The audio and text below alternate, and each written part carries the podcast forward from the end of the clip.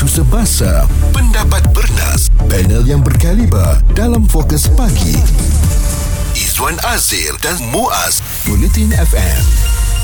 Nampaknya satu Malaysia telah pun digemparkan dengan uh, satu video yang telah pun uh, tular di mana ruang privasi kita telah pun dicabuli apabila tempat yang kita rasakan selamat untuk nak tukar baju apabila kita nak membeli ataupun nak try baju telah pun viral dan kita lebih takut apabila menyaksikan video tersebut telah pun dijual kepada mereka yang mahukannya. Jadi ini satu bentuk perniagaan baru kepada mereka yang berhati jahat ini di mana mereka boleh menyiarkan atau memaparkan memaparkan apa sahaja perilaku yang berlaku di bilik persalinan pusat membeli belah uh, sebagai contoh kalaupun tak berlaku aksi bercumbu dan sebagainya sekadar kita um, buka baju dan salin pakaian untuk mencuba baju yang kita nak beli tu sudah pun boleh dijual apatah lagi kalau yang menukar pakaian tu muas atau mungkin saya. Mm-mm. atau mungkin artis-artis yang lain. Dan itu akan cukup berharga untuk menjadi sumber keuangan kepada mereka yang memasang kamera pengintip ini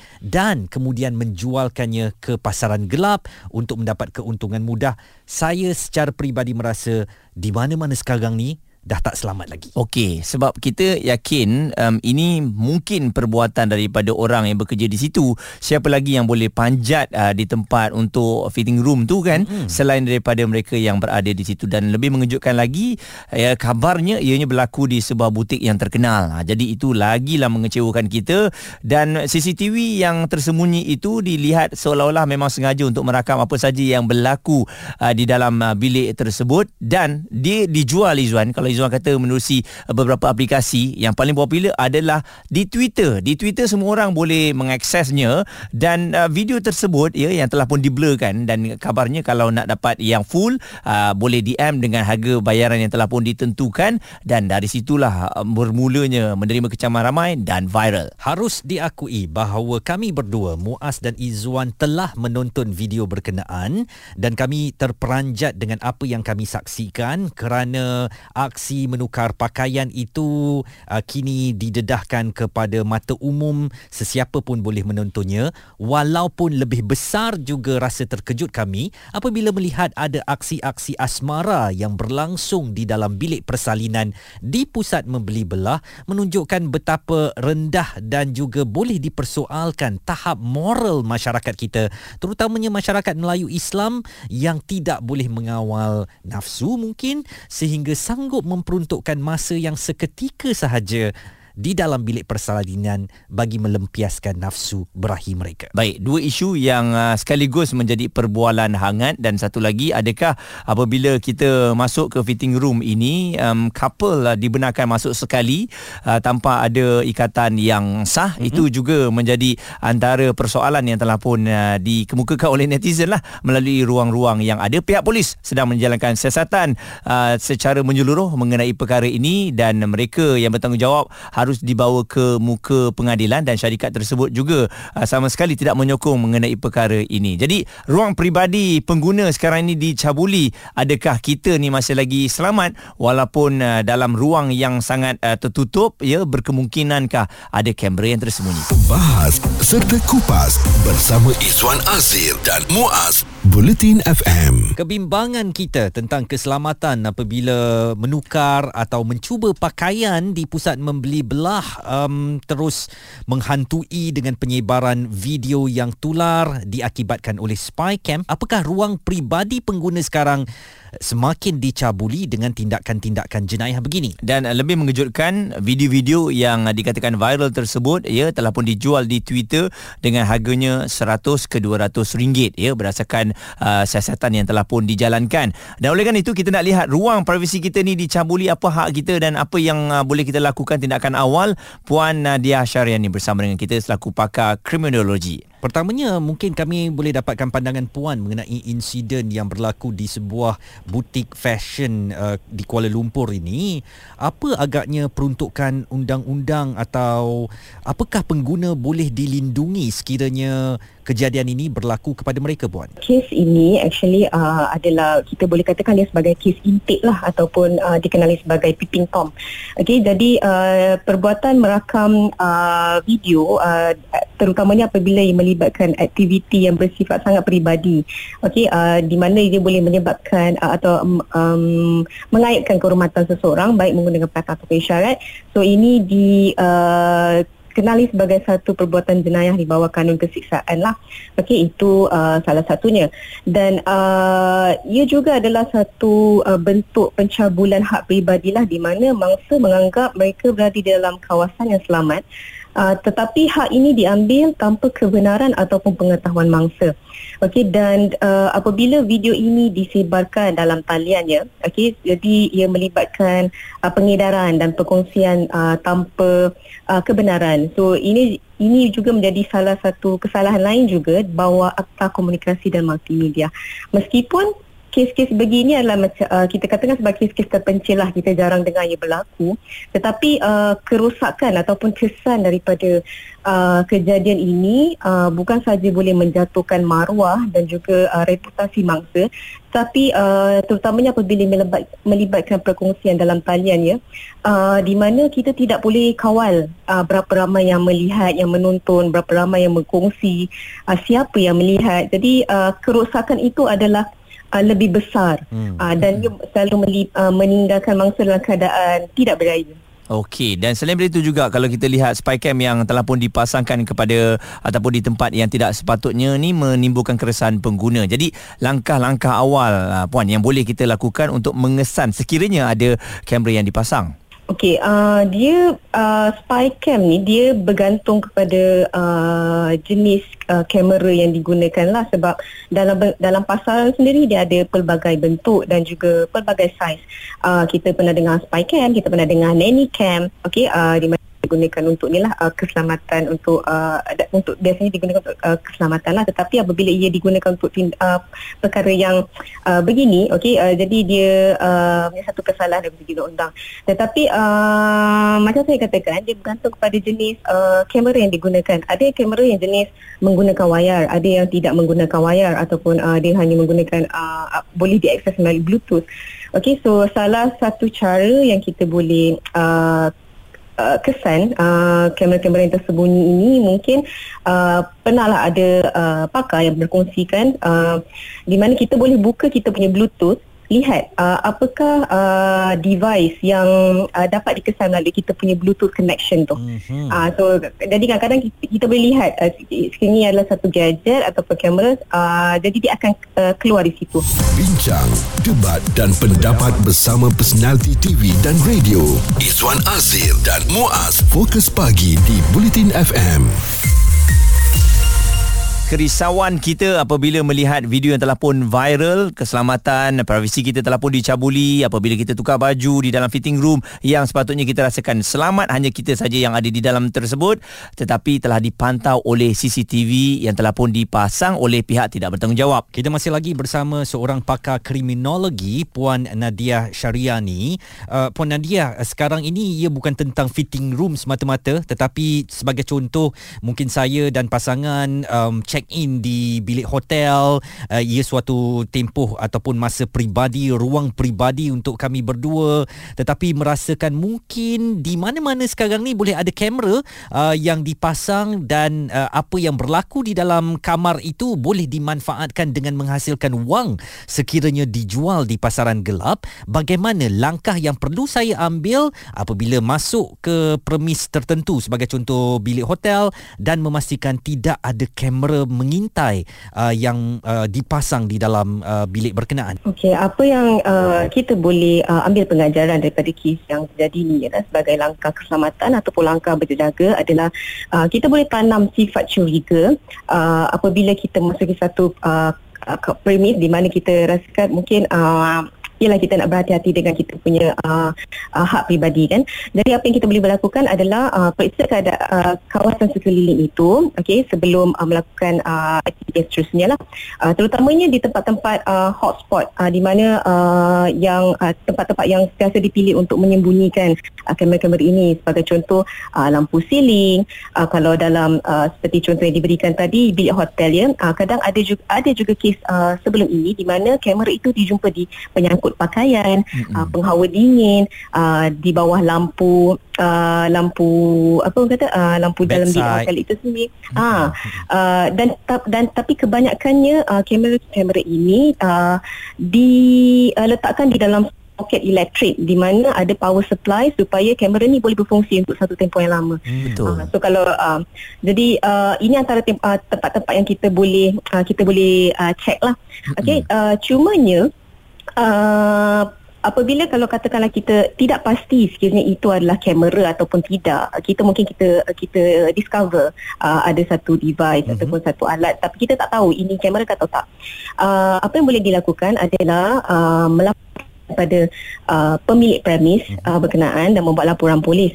Jangan terus um, kongsi di media sosial.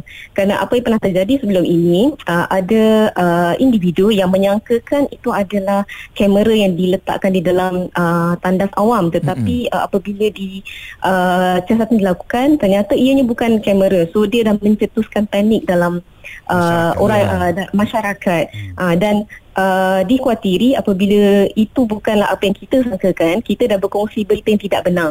Uh, so ia dah jadi satu kesalahan undang-undang yang lain pula. Okey, jadi sekarang ni apa saja kalau kita sedar yang kita sedang dirakam, uh, siasatan boleh dikenakan dan dijalankan dan kita boleh samanlah pihak tersebut ya, puan?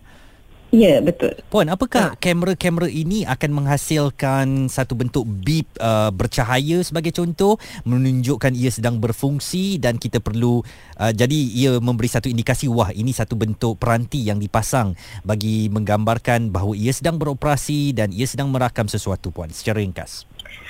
Uh, dia uh, macam saya katakan kamera yang uh, ada sekarang ni dengan kecanggihan kecanggihan teknologi yang sekarang ni kan dia ada pelbagai jenis kamera. Uh, tapi biasanya ya, kalau uh, secara uh, armnya kamera apabila dia beroperasi dia akan uh, keluar satu lampu merah. Uh, menunjukkan dia berfungsi tapi ia tidak berlaku kepada uh, kesemua jenis kamera. Kerana tujuan kamera ini di dibuat didesain adalah untuk uh, untuk disorokkan kan? Uh, untuk pemantauan. Jadi uh, ad, ada juga uh, features uh, yang di mana lampu ini mungkin tidak uh, tidak ni lah uh, tak ada lampu ini untuk untuk sebagai indikator untuk kita lihat sama ada adakah kamera yang uh, terletak beginilah Puan Nadia Syariani, beliau adalah pakar kriminologi berkongsi sedikit tips yang perlu kita ambil berat terutamanya ketika isu ini sedang memuncak dan demi keselamatan hal urusan peribadi kita. Suara komuniti anda. Fokus pagi. Izwan Azir dan Muaz. Bulletin FM. Isu hari ini mengenai privasi kita yang telah pun dicabuli apabila baru-baru ini tular ada CCTV yang telah pun dipasangkan saya yakin dengan sengaja untuk merakamkan aksi di dalam fitting room. Apa matlamat yang nak dicapai oleh mereka yang letakkan kamera pengintai ni ya kami pun tak tahu sebab uh, mungkin dia menjana keuntungan buat duit dengan menjual video berkenaan. Apabila benda ni tular pastinya permintaan di media sosial untuk melihat video berkenaan. Apatah lagi disogok dengan aksi-aksi asmara yang berlaku di dalam uh, bilik persalinan itu uh, pasti membuat ramai orang mahu melihat uh, bagaimana agaknya suasana di dalam bilik persalinan itu dengan aksi-aksi yang berlaku di sana. Dan uh, ini membimbangkan kita pastinya sebab uh, keselamatan peribadi kita semakin terdedah dan boleh berlaku kepada sesiapa sahaja. Sekarang persoalannya bukan sahaja akan berlaku di bilik persalinan dan bagaimanalah kita nak menyalin baju di bilik persalinan itu takkanlah kita nak panjat ke bumbungnya dan melihat apakah ada kamera dan sebagainya. Uh, ini memeningkan kita dan kenapa perkara ini berlaku dalam masyarakat yang bersivik seperti masyarakat Malaysia ini uh, itu menjadi suatu persoalan. Melalui komen yang dikongsikan oleh Puteri Madia Zarira katanya buat benda ni tak senonoh dalam fitting room tu satu hal. Setelah kita tengok video yang tular tu yang dia tak puas hati kenapa ada dalam fitting room ada CCTV masalahnya bukan orang buat maksiat je masuk situ. Orang tak buat maksiat pun masuk situ juga sebab nak try baju. Dia kata ayo yo ini yang paling ditakuti. Yan Muhammad di Facebook menulis spy cam dalam fitting room kesian pada mangsa yang duk cuba baju yang buat berbukan pun sama naik.